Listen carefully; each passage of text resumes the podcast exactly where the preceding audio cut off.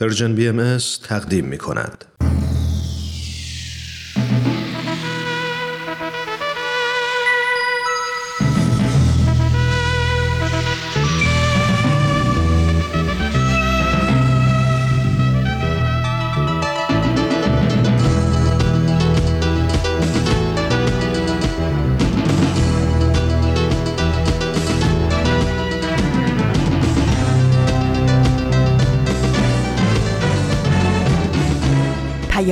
دوست.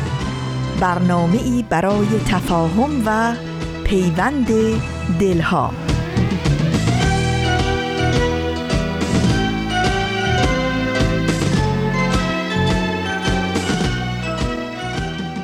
با درودی به گرمی آفتاب به شما شنوندگان عزیز رادیو پیام دوست. در هر کوی و برزن این دهکده زیبای جهانی که با رادیو پیام دوست همراهی می کنید امیدوارم تندرست و دلشاد و ایمن و برقرار باشید و روز خوبی رو سپری کنید.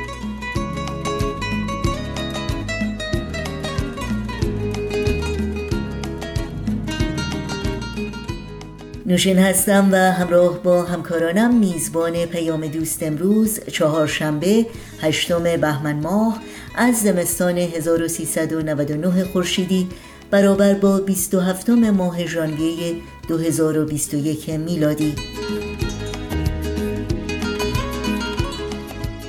پیام دوست امروز رو با برنامه گفتنی ها کم نیست آغاز می کنیم و با خبرنگار به پایان می بریم. امیدواریم امروز همچون هر روز با ما همراه بمونید و از برنامه ها لذت ببرید. منتظر تماس های شما هم هستیم. نظرها و پیشنهادهای خودتون را مطرح کنید و از این راه ما رو در تهیه برنامه ها یاری بدید ایمیل آدرس ما هست info at persianbms.org شماره تلفن ما 001 703 671 828 828 و شماره واتساپ ما هست 001 240 560 24 14 و البته اطلاعات کامل راه های تماس با ما اطلاعات برنامه های رادیو پیام دوست و همینطور پادکست برنامه ها در صفحه تارنمای سرویس رسانه فارسی باهایی www.persianbahaimedia.org در دسترس شماست.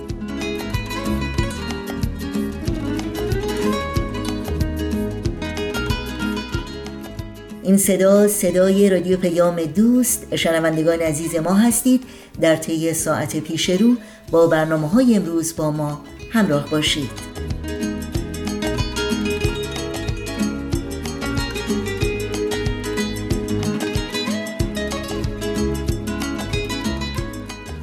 خب شنوندگان عزیز اگر آماده هستید بشنویم از برنامه این هفته گفتنی ها کم نیست.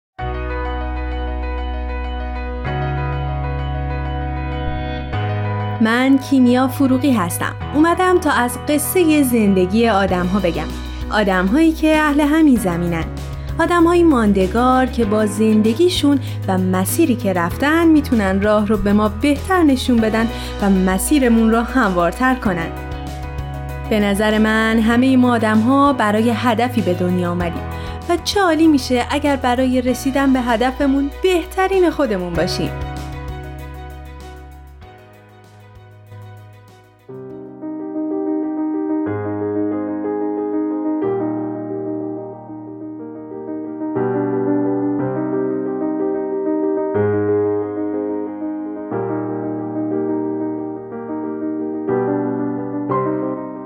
به حال به اثری که بچه ها رو دنیای ما رو جامعهمون می‌ذارن فکر کردید؟ تو ویکیپدیا اسم کودک رو سرچ کردم تا با معنی لغویش بیشتر آشنا بشم. به انسان خردسال گفته می شود. واژه کودک از ریشه واژه پهلوی کوک به معنای کوتاه است و با واجه های کوتاه و کوچک هم خانواده می شود. این واژه به بزرگ نشدن و سادگی و پاکی نیز اشاره دارد. سادگی و پاکی دقیقا همون دوتا واجهی هستند که من می‌تونم باهاشون به راحتی یک کودک رو توصیف کنم. شما رو نمی‌دونم اما برای من وجود بچه ها یک زیبایی بی نهایته. اینکه می‌تونم نه تنها شاهد رشد و تکامل یک موجود زنده باشم بلکه می‌تونم تو این مسیر خودم هم به عنوان یک فرد تو جامعه رو رشد و پرورشش تاثیر بذارم و قاعدتا این رشد با تواندهی و تربیت هست که اتفاق میافته. اینجا جا داره یک بیان از حضرت بهاءالله براتون بخونم که میفرمایند انسان را به مسابه معدن که دارای احجار کریمه است مشاهده نما. به تربیت جواهر آن به عرصه شهود آید و عالم انسانی از آن منتفع گردد.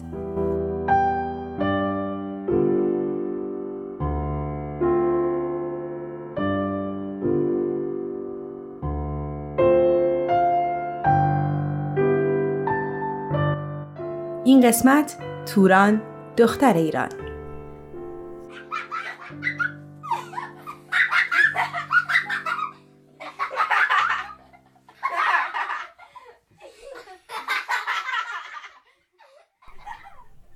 توران میرهادی استاد برجسته ادبیات کودک ایران در سال 1306 شمسی توی یک خانواده فرهیخته در تهران به دنیا آمد.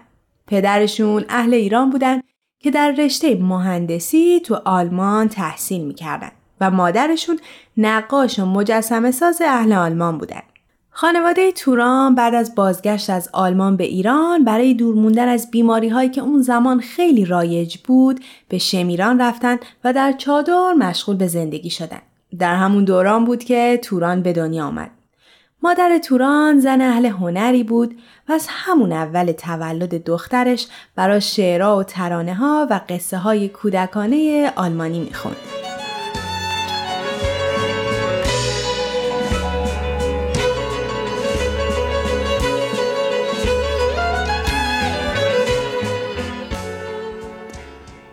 علاقه مادر توران به ادبیات و شعر فارسی و همینطور هنر باعث به وجود اومدن فضایی شد تا توران میرهادی کودکی و نوجوانیش رو با مطالعه کتاب های مختلف همنشینی با بعضی از نویسنده و شاعرای ایرانی سپری کنه و پایه های هنر نقاشی رو یاد بگیره. در 17 سالگی عاشق شاهنامه فردوسی بشه و همینطور علاقه زیادش به ادبیات مسبب این بشه تا زبانهای کشورهای مختلف مثل آلمانی، انگلیسی و فرانسه رو به خوبی یاد بگیره و مطالعه کنه. راستش با مطالعه راجب سرگذشت کودکی و نوجوانی توران میرهادی باز هم به این نتیجه رسیدم که والدین چه تاثیر مهم و اساسی رو آینده فرزندشون دارن و همینطور پیدا کردن و کشف استعداد بچه ها تواندهی و تربیتشون چقدر می‌تونه به رشدشون کمک بکنه و رو آیندهشون اثر بذاره و می‌تونه کمک کنه تا مسیر و هدفشون رو به خوبی پیدا کنن یک گل ده گل صدها گل اینجا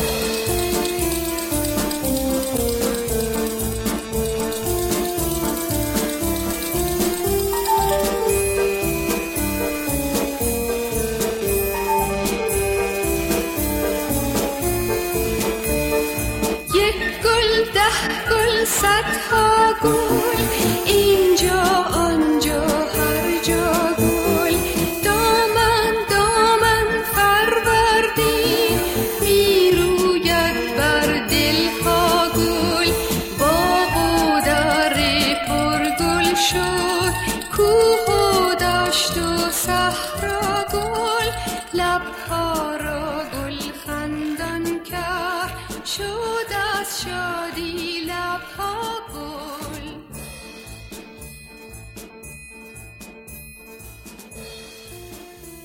توران میرهادی بعد از اتمام مدرسه و وارد شدن به دانشکده تهران با جبار باغچبان که طراح سوادآموزی بزرگسالان بود آشنا میشه. این آشنایی باعث شد تا توران اهمیت سواد و آموزش از پایه رو به خوبی درک کنه. راستش این درک مسیر جدیدی رو پیش روش گذاشت طوری که تصمیم گرفت کنار رشته دانشگاهی خودش که علوم زیستی بود به صورت آزاد تو رشته علوم پرورشی و اصول آموزش و پرورش هم تحصیلات خودش رو ادامه بده. درست بعد از تموم شدن جنگ جهانی دوم وقتی قطعی و ویرونی اروپا رو پر کرده بود به فرانسه رفت تا تو رشته روانشناسی تربیتی تحصیل کنه. در آخر میشه گفت بزرگترین دستاورد این آموزش ها رسیدن به نگرشی نو به آموزش و پرورش برای کودکان بود.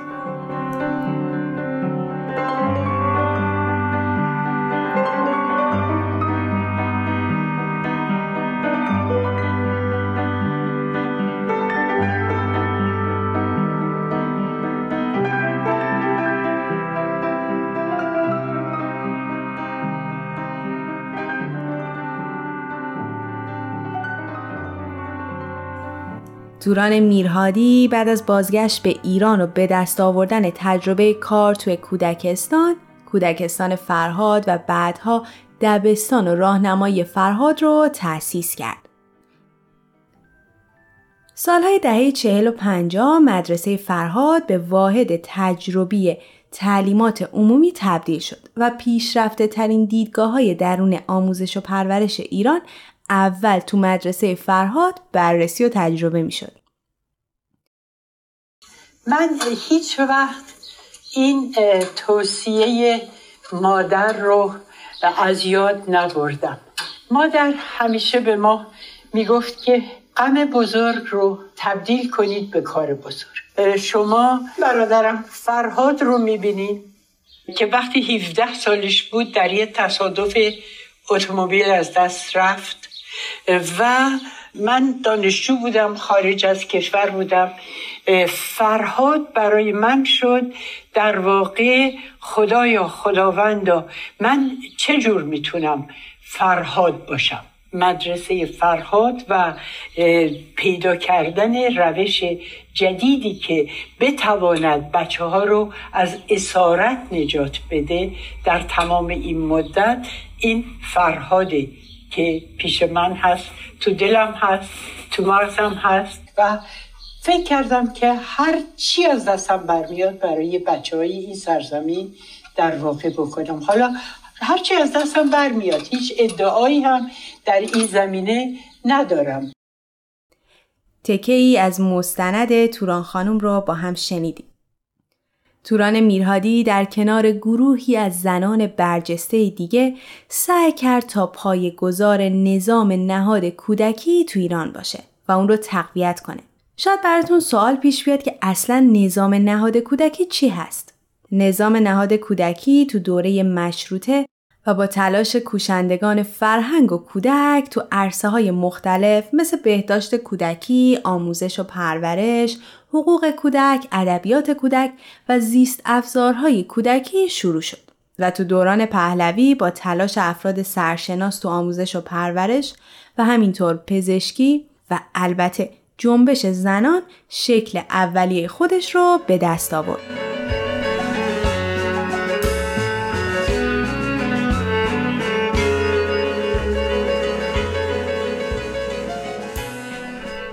از مهمترین کارهای توران میرهادی راه اندازی فرهنگ نامه کودک و نوجوان بود. با این هدف که منابع خوندنی بومی تو زمینه فرهنگ و هنر و تاریخ ایران به شکل یک کتاب به دست تمام کودکان و نوجوانان 10 تا 16 ساله برسه. و البته اینو هم خوبه که بدونید که این فرهنگ نامه اولین کتاب مرجع فارسی با تصویر بود که برای کودکان و نوجوانان فارسی زبان تعلیف می شد.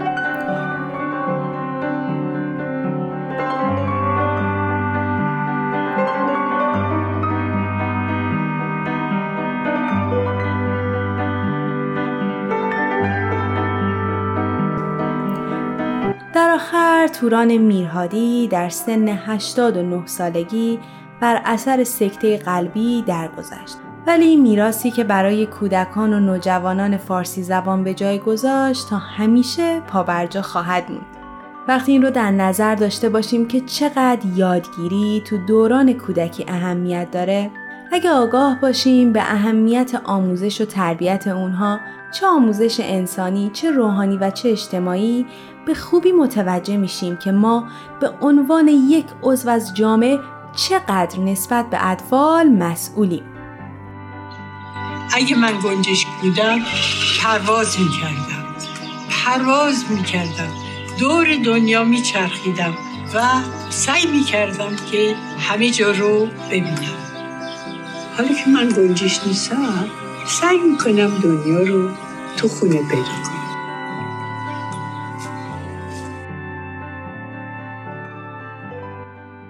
مطالعه راجع به زندگی توران میرهادی برای من پر بود از ایجاد حس انگیزه و البته یادگیری. شما هم مثل همیشه با سرچ کردن و مطالعه بیشتر می‌تونید با سرگذشت این انسان بزرگ آشنا بشید. همینطور مستند توران خانوم اثر رخشان بنی اعتماد موجود هست که تماشا کردنش صد درصد باعث آشنایی بیشتر ما با توران میرهادی میشه. امیدوارم که تا اینجا از شنیدن این برنامه لذت برده باشید. خوشحال میشیم شما هم اگر الگویی دارید اسم اون شخص رو برای ما از طریق at Persian B در تلگرام بفرستید. ممنون که با ما بودید تا یک شخصیت ماندگار رو با هم بشناسیم. شما می‌تونید این برنامه رو از تارنما، تلگرام و SoundCloud Persian BM دنبال کنید. و از همین راه نظرها و پیشنهاداتتون رو برای ما بفرستید. اینم بگم اگر از طریق پادکست به برنامه ما گوش می‌کنید خوشحال میشیم که به برنامه هایی که دوست داشتید امتیاز بدید. امیدوارم تا مسیر زندگی برای رسیدن به اهدافتون هموار باشه. تا برنامه بعد خدا نگهدارتون. تهیه شده در Persian BMS با بخش تازه از مجموعه گفتنی ها کم نیست از رادیو پیام دوست همراه بودید. برنامه های ما در شبکه های اجتماعی فیسبوک، یوتیوب، SoundCloud، اینستاگرام و تلگرام زیر اسم BM در اختیار شماست. امیدوارم با این برنامه ها همراهی کنید و مشترک رسانه ما باشید. آدرس تماس با ما در کانال تلگرام هست at persianbms contact. خونه ما دوره دوره. پشت کوها یه صبوره. پشت دشتا یه تلایی پشت صحرا های خالی. خونه ماست.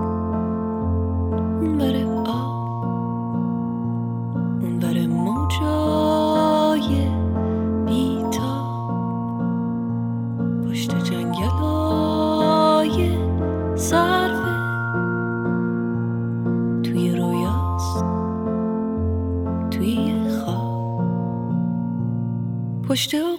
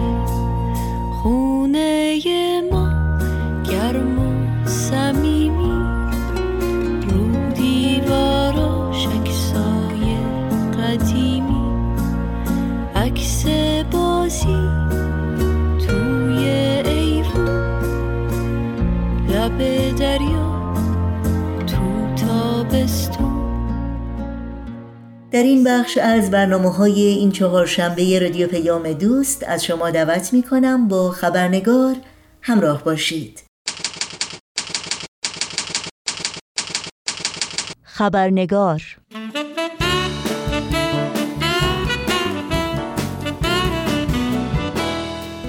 با خوش آمد به شما دوستان و دوستداران خبرنگار نوشین آگاهی هستم و خبرنگار این چهار شنبه رو تقدیم می کنم در بخش گزارش ویژه برنامه امروز قسمت پایانی گفتگوی ما با دکتر بهروز ثابت در مورد موضوع تعلیم و تربیت رو خواهید شنید و چون این صحبت هم تا حدی مفصل خواهد بود با پوزش بسیار بخش سرخط خبرها رو در این برنامه خبرنگار نخواهیم داشت.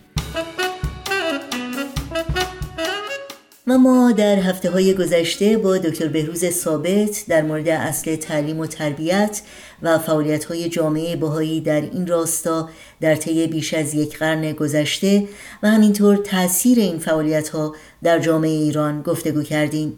در برنامه امروز یعنی در بخش پایانی این گفتگو به طور مفصلتری به بود اخلاقی اصل تعلیم و تربیت از دیدگاه آین باهایی می‌پردازیم. و نگاه جامع تری داریم به پاره ای از مدل های آموزشی که از تعالیم آین باهایی الهام گرفتند. پس بار دیگر با دکتر بهروز ثابت نویسنده استاد فلسفه و علوم تعلیم و تربیت و مشاور مراکز علمی و آموزش عالی آمریکا همراه بشین و گفتگوی امروز رو دنبال کنیم.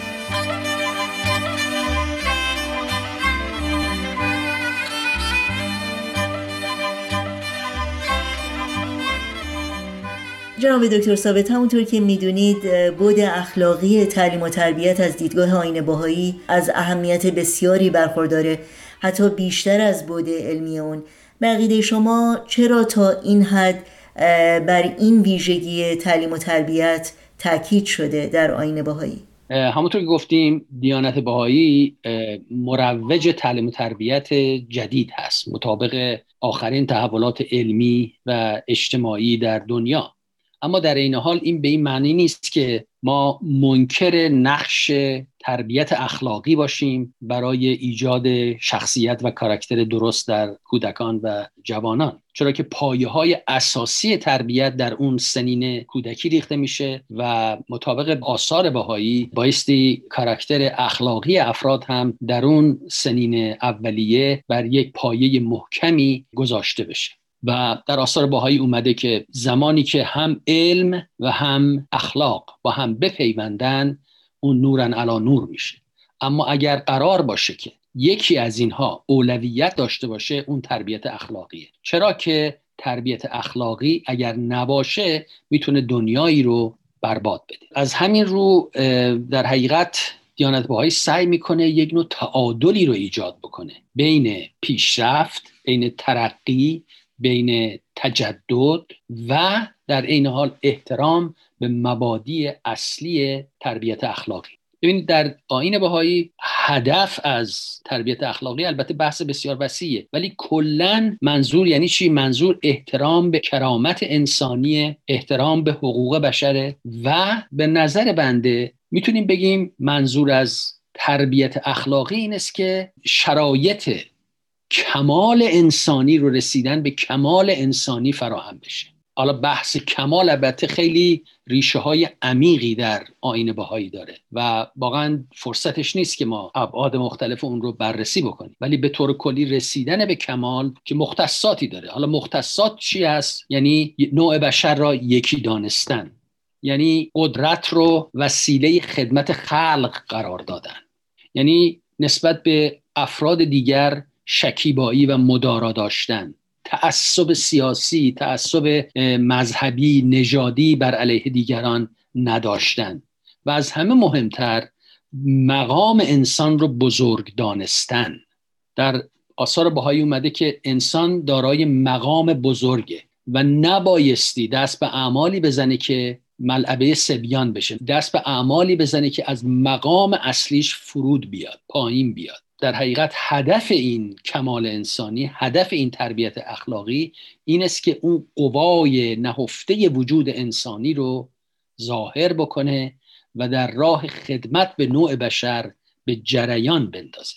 بله حالا چه در حوزه سیاست چه در حوزه اقتصاد چه در حوزه فرهنگ این هدف اصلی هست. در حقیقت اون مفهومی که در زبان انگلیسی میگن servant leadership یعنی leadership ی که هدفش خدمته. و هر قدرتی و هر توانایی رو که در دست داره سعی می‌کنه استفاده بکنه نه برای سود شخصی نه برای شهرت و جاه و مقام بلکه برای خدمت به نوع انسان. تعالیم اخلاقی باهایی رو باید این رو ذکر کنیم که منظور امر به معروف و نهی از منکر نیست به نوعی که الان در ایران رایجه. بلکه تربیت یعنی تربیت اخلاقی یعنی تربیت درونی که وجدان انسان رو پرورش بده که خود اون وجدان عامل پرهیز از رفتار زشت باشه و عامل پرهیز از آنچه که مقام انسان رو تضعیف می‌کنه. و این جریان بایستی در کل زندگی در حرکت باشه. از ابتدای حیات تا انتهای حیات بایستی در جریان باشه. و لذا منظور از تربیت اخلاقی این نیست که گرده رو بنشونیم فقط در یک کلاس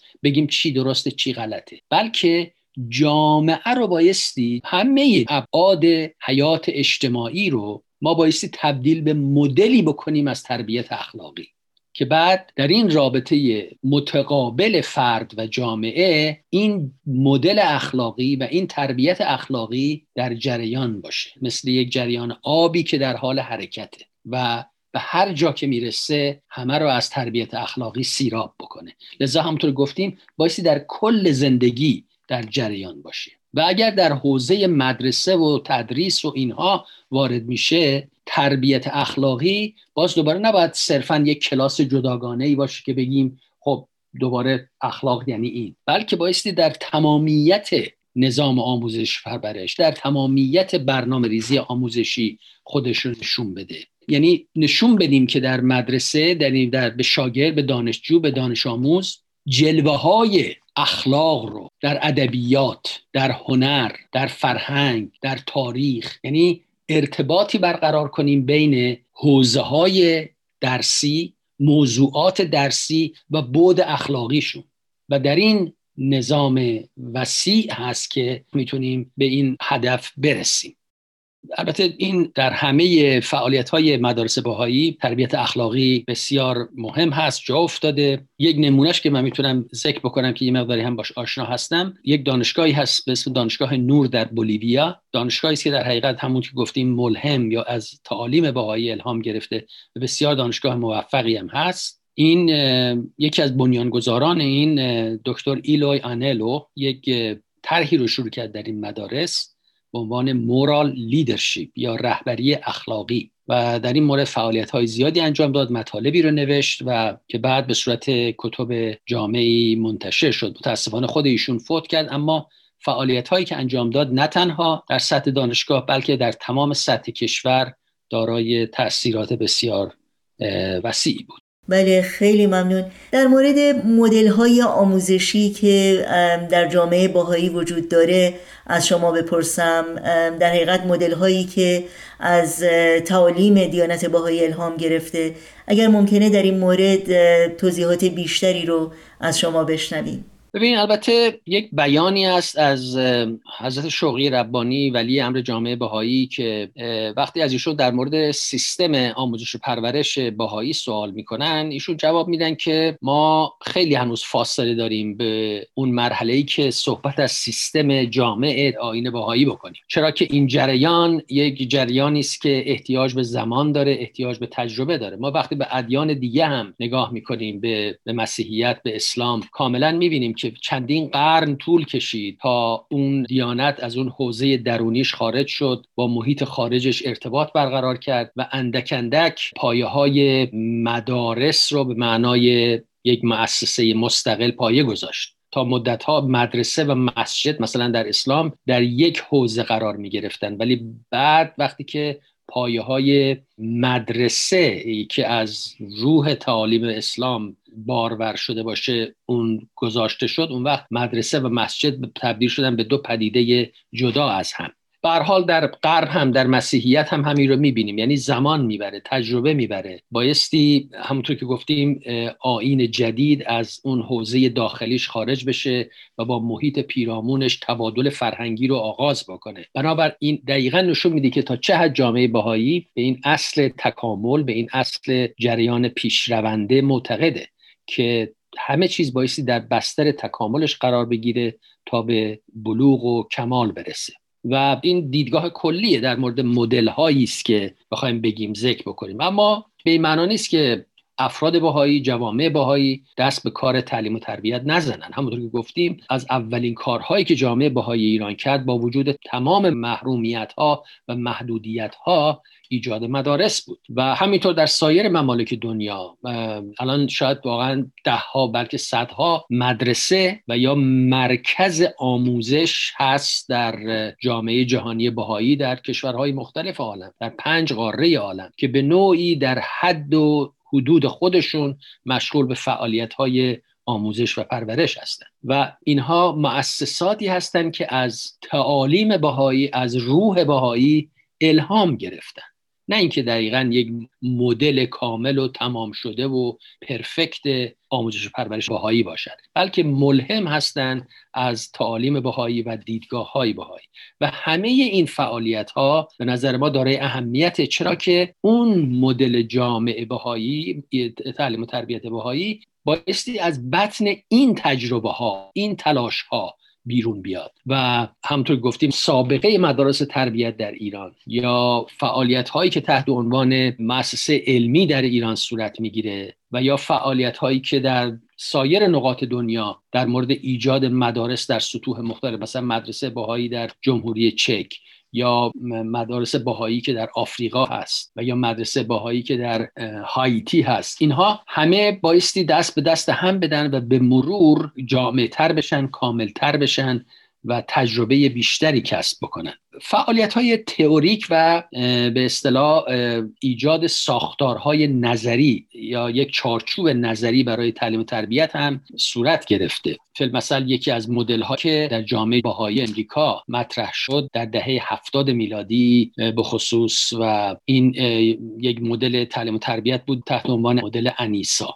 که این مدل بسیار جامعی بود برای آموزش پرورش کلی در معنای کلیش آموزش پرورشی که بتونه با مختصات یک تمدن جهانی و نظام آموزش بر اساس یگانگی نوع انسان برپا بشه. و از طرف دیگه بسیاری از افرادی بودند دارای نظریات یعنی جز پایگزاران آموزش و پرورش بودن در کشورهای مختلف. از جمله در ایران که می‌تونیم ما از دکتر محمد باقر هوشیار ذکر بکنیم که از بنیانگذاران آموزش و پرورش نوین بود در ایران و کتاب اصول آموزش و پرورش اون هنوز هم جزو کتابهای کلاسیک آموزش و پرورش محسوب میشه. علاوه بر این اقدامات جامعه باهایی هم یعنی خود جامعه برای آموزش خودش در مورد تعالیم باهایی احکام باهایی دیدگاه های باهایی جهانبینی باهایی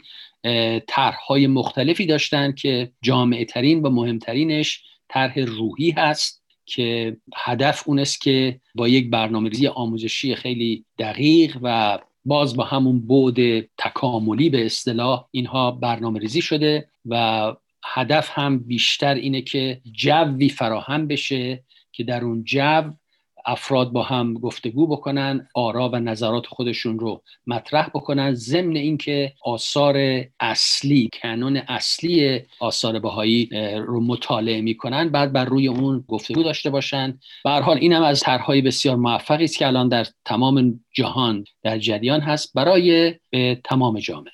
خیلی ممنونم. اخیرا با یک دوست غیر باهایی در مورد تعلیم و تربیت و همینطور دیدگاه آین باهایی در این زمینه صحبت می کردم و سابقه طولانی فعالیت های باهایان برای پیشرفت تعلیم و تربیت در ایران اون متعجب بود که چرا تا به حال در این مورد هیچ چیزی نشنیده و هیچ اطلاعی نداشته پاسخ شما به این پرسش چی هست؟ ببینید البته یه اشاره اول بکنیم که چرا اینقدر این مطلب جا افتاده. این به خاطر این نیست که واقعا از ابتدای پیدایش این آین در ایران چنان تبلیغات زهراگینیبر علیه حالا به کشتن و زندان کردن و اینها کار نداری. تبلیغاتی که بر علیه این آین شده و محدودیت هایی که برای این جامعه به وجود آوردن که نتونه از خودش دفاع بکنه. یعنی در حقیقت اون استبداد مذهبی که بر ایران حاکم بود اون جلوی هر گونه آزادی بهاییان برای بیان مطلب خودشون رو می‌گرفت. بهاییان هر از گاهی یک مجله چاپ می‌کردن یا یک کتابی چاپ می‌کردن و در همین حد و اون چاپشون هم فقط یک به صورت کپی کردن بود و با استفاده از typewriter همین. و این تنها نوع نه در روزنامه نه در مجله نه در رادیو نه در تلویزیون در هیچ شرایطی اجازه داده نشد که بهاییان بیان بگن اصلا حرفشون چیه چه میگن و پاسخ بدن به سوالات.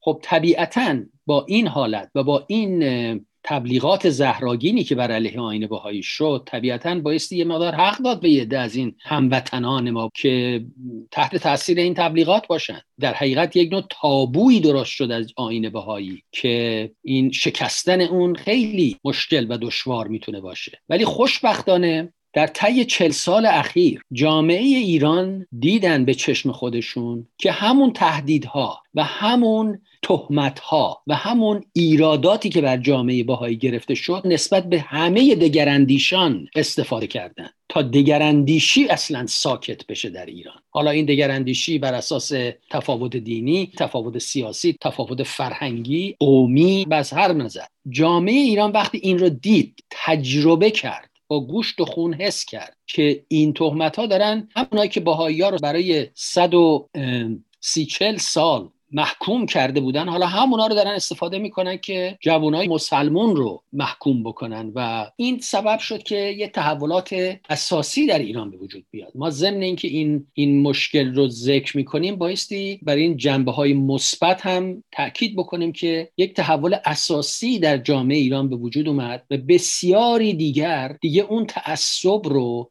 بر علیه جامعه بهایی ندارن. خیلی ها به مرور متوجه شدن که جامعه باهایی نه تنها دشمنشون نیست بلکه دوستارشون بلکه عاشقان و وطن پرستان واقعی هستند و هدفی جز خدمت به ایران ندارن و بسیاری از اونها در چه به صورت صحبت های عادی چه به صورت مطالبی که نوشته شده تایید کردن تاکید کردن که واقعا ما مثلا دوست باهایی داشتیم همسایه باهایی داشتیم و از اینا جز محبت و دوستی چیزی ندیدیم. یعنی وقتی تجربه شخصی رو کردن وقتی اولین قدم رو برداشتن به سمت انصاف دیدن که با باهایا نمی‌تونن مشکلی داشته باشن. ولی طبیعتا هنوز اون جو سنگین ضد بهایی در جامعه ایران حضور داره. و تصوری که من دارم این است که جامعه ایران عزیزان ایران هموطنان ایرانی بایستی به این فکر بکنن که واقعا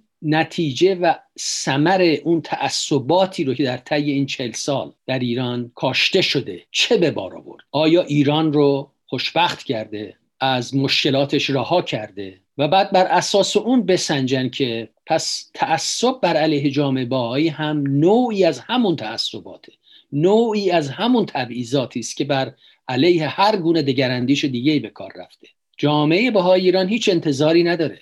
جامعه بهای ایران فقط می‌خواد آزاد باشه دارای حقوق برابر باشه با همه افراد و هموطنان ایرانی. از هر قوم و نژاد و مسلکی.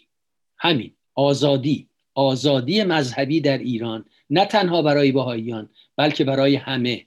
آزادی بیان آزادی گفتگو آزادی زندگی. آزادی خدمت به جامعه آزادی تحصیل این رو بایستی ما در ایران پرورش و این الان مورد قبول خیلی ها قرار گرفت. جامعه ایران به شدت عوض شده. جوانان روشنفکر شدن. میزان تحصیل کرده ها بسیار بالا رفته. و به همین جهت ضمن اینکه هنوز بقایای تعصبات باقی مونده ولی جریانات تحول هم وزیده. این یک آین جهانیه یک آین مذهبیه. هدفش یگانگی نوع انسانه برادری نوع انسانه. ضمن اینکه بهاییان وطن خودشون رو هم میپرستن. یعنی مخالفتی نیست بین میهن دوستی و میهن پرستی و نگاه برادری و برابری به سایر نقاط و کشورهای عالم داشتن.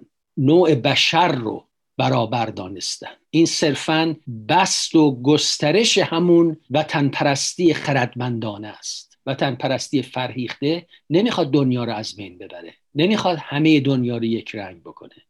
بلکه می‌خواد با همه عالم در صلح باشه. و این هدف آینه بهاییه. حضرت عبدالبها که در این برنامه خیلی از ایشون صحبت شد دائم می‌گفتن که من ایرانی ام. حتی بعد از چل سال دوری از ایران. ایرانی بودن و عاشق ایران بودن هیچ نبایستی ایجاد نزاع و تضاد بشه بین ایران و سایر کشورهای جهان. بهاءالله و عبدالبها پایگزار گفتگوی ادیان بودن وقتی عبدالبها به امریکا اومد به به اروپا رفت بیشتر از 100 سال پیش از گفتگوی ادیان صحبت کرد. در کنیسه ها و کلیساها به دفاع از اسلام و پیامبر اسلام پرداخت و گفت که این تعصباتی که شما دارین باعث میشه که ما به هدف آزادی و برابری و گفتگوی ادیان نرسیم. پیشنهاد من به دوستان ایران هموطنان ایران این است که با چشم باز با انصاف بیایم با کمک هم جامعه رو بسازیم که در اون تا ابد صحبت تبعیض مذهبی حضور نداشته باشه بی نهایت سپاسگزارم از شما دکتر بهروز ثابت. واقعا لطف کردین زحمت کشیدین و این بار در سه برنامه پی در پی با ما بودید و مثل همیشه ما رو از دانش و بینش بسیار ارزشمند خودتون بهره مند کردید. امیدوارم به زودی باز هم شما رو در این برنامه داشته باشیم. باز هم سپاسگزارم. خیلی ممنون که این فرصت رو به من دادین و من هم برای شما و برنامهتون واقعا امیدوارم که روز به روز موفقتر باشه و روز به روز ایده های وسیعتر و جامعتری رو به هموطنان ایرانی و به فارسی زبانان عرضه بکنم. لطف دارین. خیلی ممنون. سرنوشت را باید از سرنوشت شاید این بار کمی بهتر نوشت. عاشقی را غرق در باور نوشت. قصه ها را قصه دیگر نوشت. از کجا این باور گفت گر رود سر بر نگردد سر.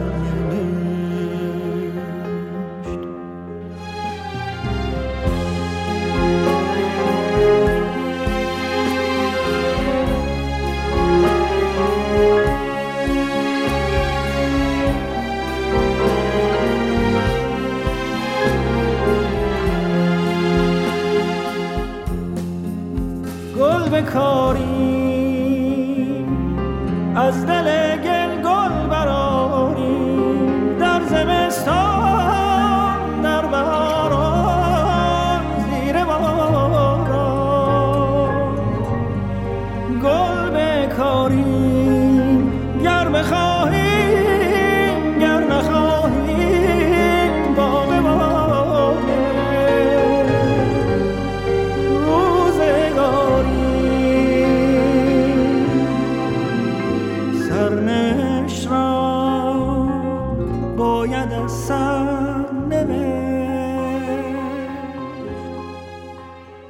اینجا به پایان برنامه های این چهارشنبه رادیو پیام دوست می‌رسیم.